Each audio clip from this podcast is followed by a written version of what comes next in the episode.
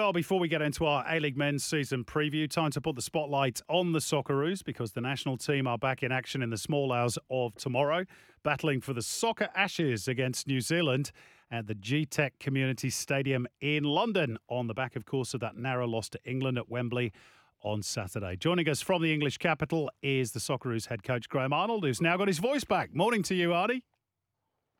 Morning, Simon Broski. How are you? Good, very mate, good, very good. And you sound a lot better than you did the other day. Before we look at tomorrow's game, tomorrow our time, of course, a word on the performance against England. Is it fair to say that while you were frustrated with the result, there was a lot to like about the performance? Yeah, look, I thought the boys played really well, mate. It's, it's just quite hurtful when...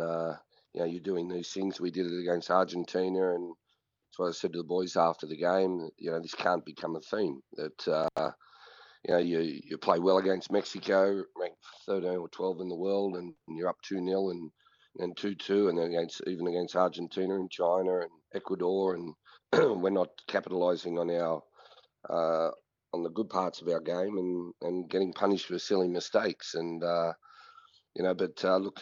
I haven't really looked at it, Simon, yet as, looking back at Wembley and looking back at that experience. I'm just looking at it as a game and the result and how to improve and move forward from there. And Arnie, structurally, what we saw was great from the boys. And you spoke, heading into the World Cup, how important the structure is, the tactical discipline, for this side. And you pick players accordingly. They've carried that on in the matches since. So, it seemed... like rather than sit back and only wait for counterattacks, that, was the game plan against England more to press high when you could to try and exploit their defence? Yeah, Broski, it's, you've got to be honest and against these bigger nations. And if you look at, the four main pillars in football, the technical side, we're probably not the best. And we do have trouble competing with the best technically. Tactically, okay, everyone has an opinion, but physically we need beasts. We need guys who are going to run and fight and can, high speed to be able to compete with that. And then, but for me, the biggest thing is the mental aspect of the game and the mindset. And, as I said, it's all about getting in the face of the opposition. England, they really rewarded us publicly very well in the way we played against them, the type of opposition we were, because a lot of teams come to Wembley and just sit back and sit in a block, park the bus and not really put any pressure on them. All the data that the English FA have showed that we were the second highest at Wembley ever with our, with our physical aspect of our game in all the years that Wembley's been there. So it's, it was obviously a great work ethic from the boys, but, as I said, Broski, something that I do believe that if you've got to take away the strengths of the opposition, and when you're playing against a top opposition, that's take away the technical side of it. Arnie, you talk about converting those good performances into results. Goal scoring is obviously one thing that's a bit of a problem. The last 6 matches, you've scored 7 goals. One of those a penalty, one an own goal. Are you still searching for that next Timmy Cahill, or is it a collective responsibility? Is there one on the horizon? You gave Mo Touré his debut off the bench. Could he potentially be, that guy to step up and go, I'm going to take that responsibility on and score the goals that we need? Not if you can find me the next Timmy Cahill, please do. I'll do my best. Kill, but, but look, it has to be now. We don't have that individual. It has to be collectively, and... we work, even though I've got limited time, we work hard on the attacking patterns and getting men in the box. What I was pleased about on the week against England, if you look back at the game, is the amount of players we get in the box to score goals. And it was sometimes the ball just didn't bounce for us.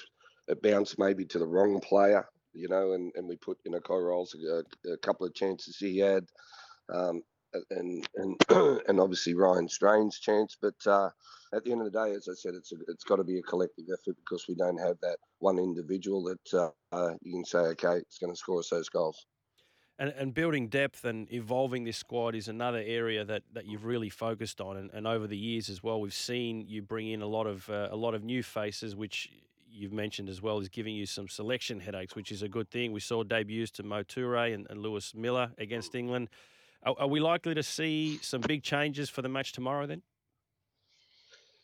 Yeah, I think, Broski, you'll see 50% change. You know, and I'm not saying this in a negative way, but I've been developing players for 4.5, 5 years while trying to win games and qualify for World Cups. And that's why I did the Olympic team, because, you know, the older group of players that I took over. But I truly believe in Australian youth. And I do think international football, with the amount of football that's being played these days, is getting younger and younger as well, with all the travel. So, you know, the kids are coming, mate. They really are. I was really, really happy with Ryan Strain's performance. Keanu Backus is growing, and Connor Metcalf every game, and they're believing strongly in themselves that they belong in the, you know, on the same stage as all these top players. So that's a big mental aspect of it. But you know, as I said, I've got to test some kids. As you said, Mo Touré came on, give him a chance. Most important thing is, you know, to meet him as a person and see how he fits in the culture of the group here, and obviously in camp, and he's fit in very well. So, you know, as I said, it's not great fun doing it at the, you know, having to win games and develop players at the same time, but it's something I have to do.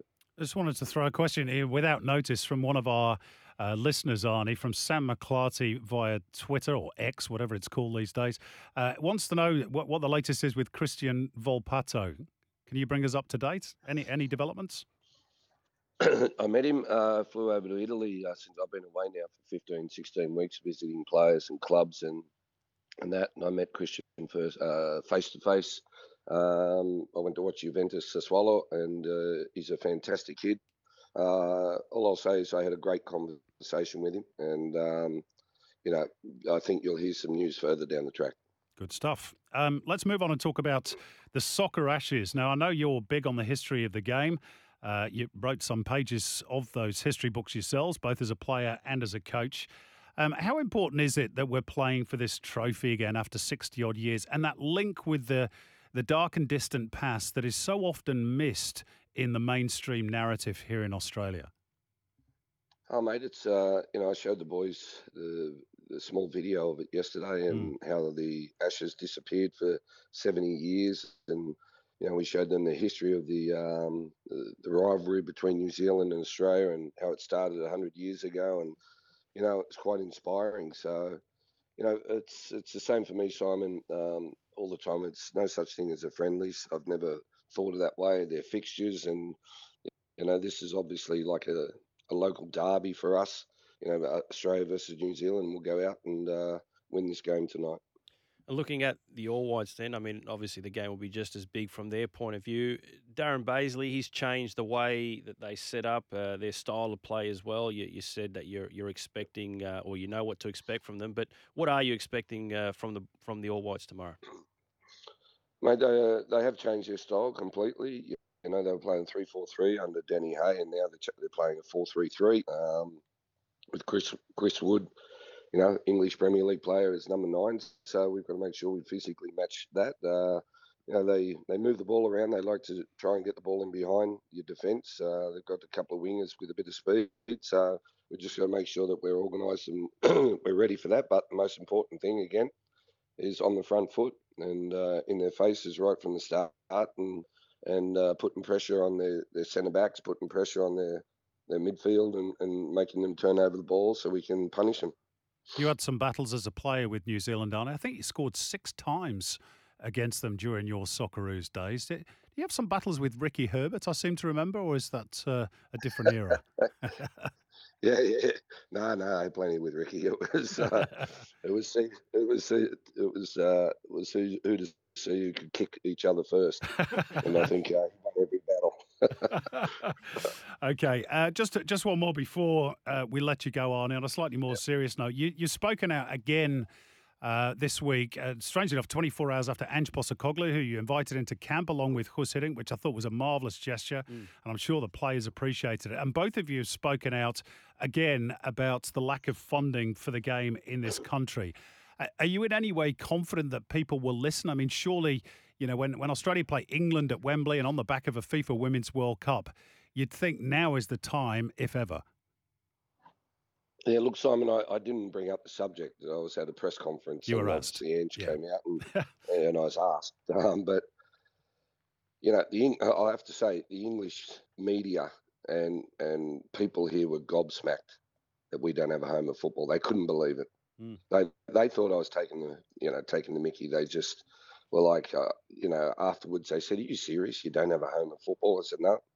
I said, "We're the highest participating sport. We got nothing." And they couldn't believe that we train on rugby league fields and things like that. And, as I said publicly, and I said it straight after the World Cup, if we want to help kids fulfill their dreams, we need a culture, we need a home. We need, we need a culture of for the game. And, even coaches have to pay extraordinary money to get their coaching licenses because they've got to go and hire fields.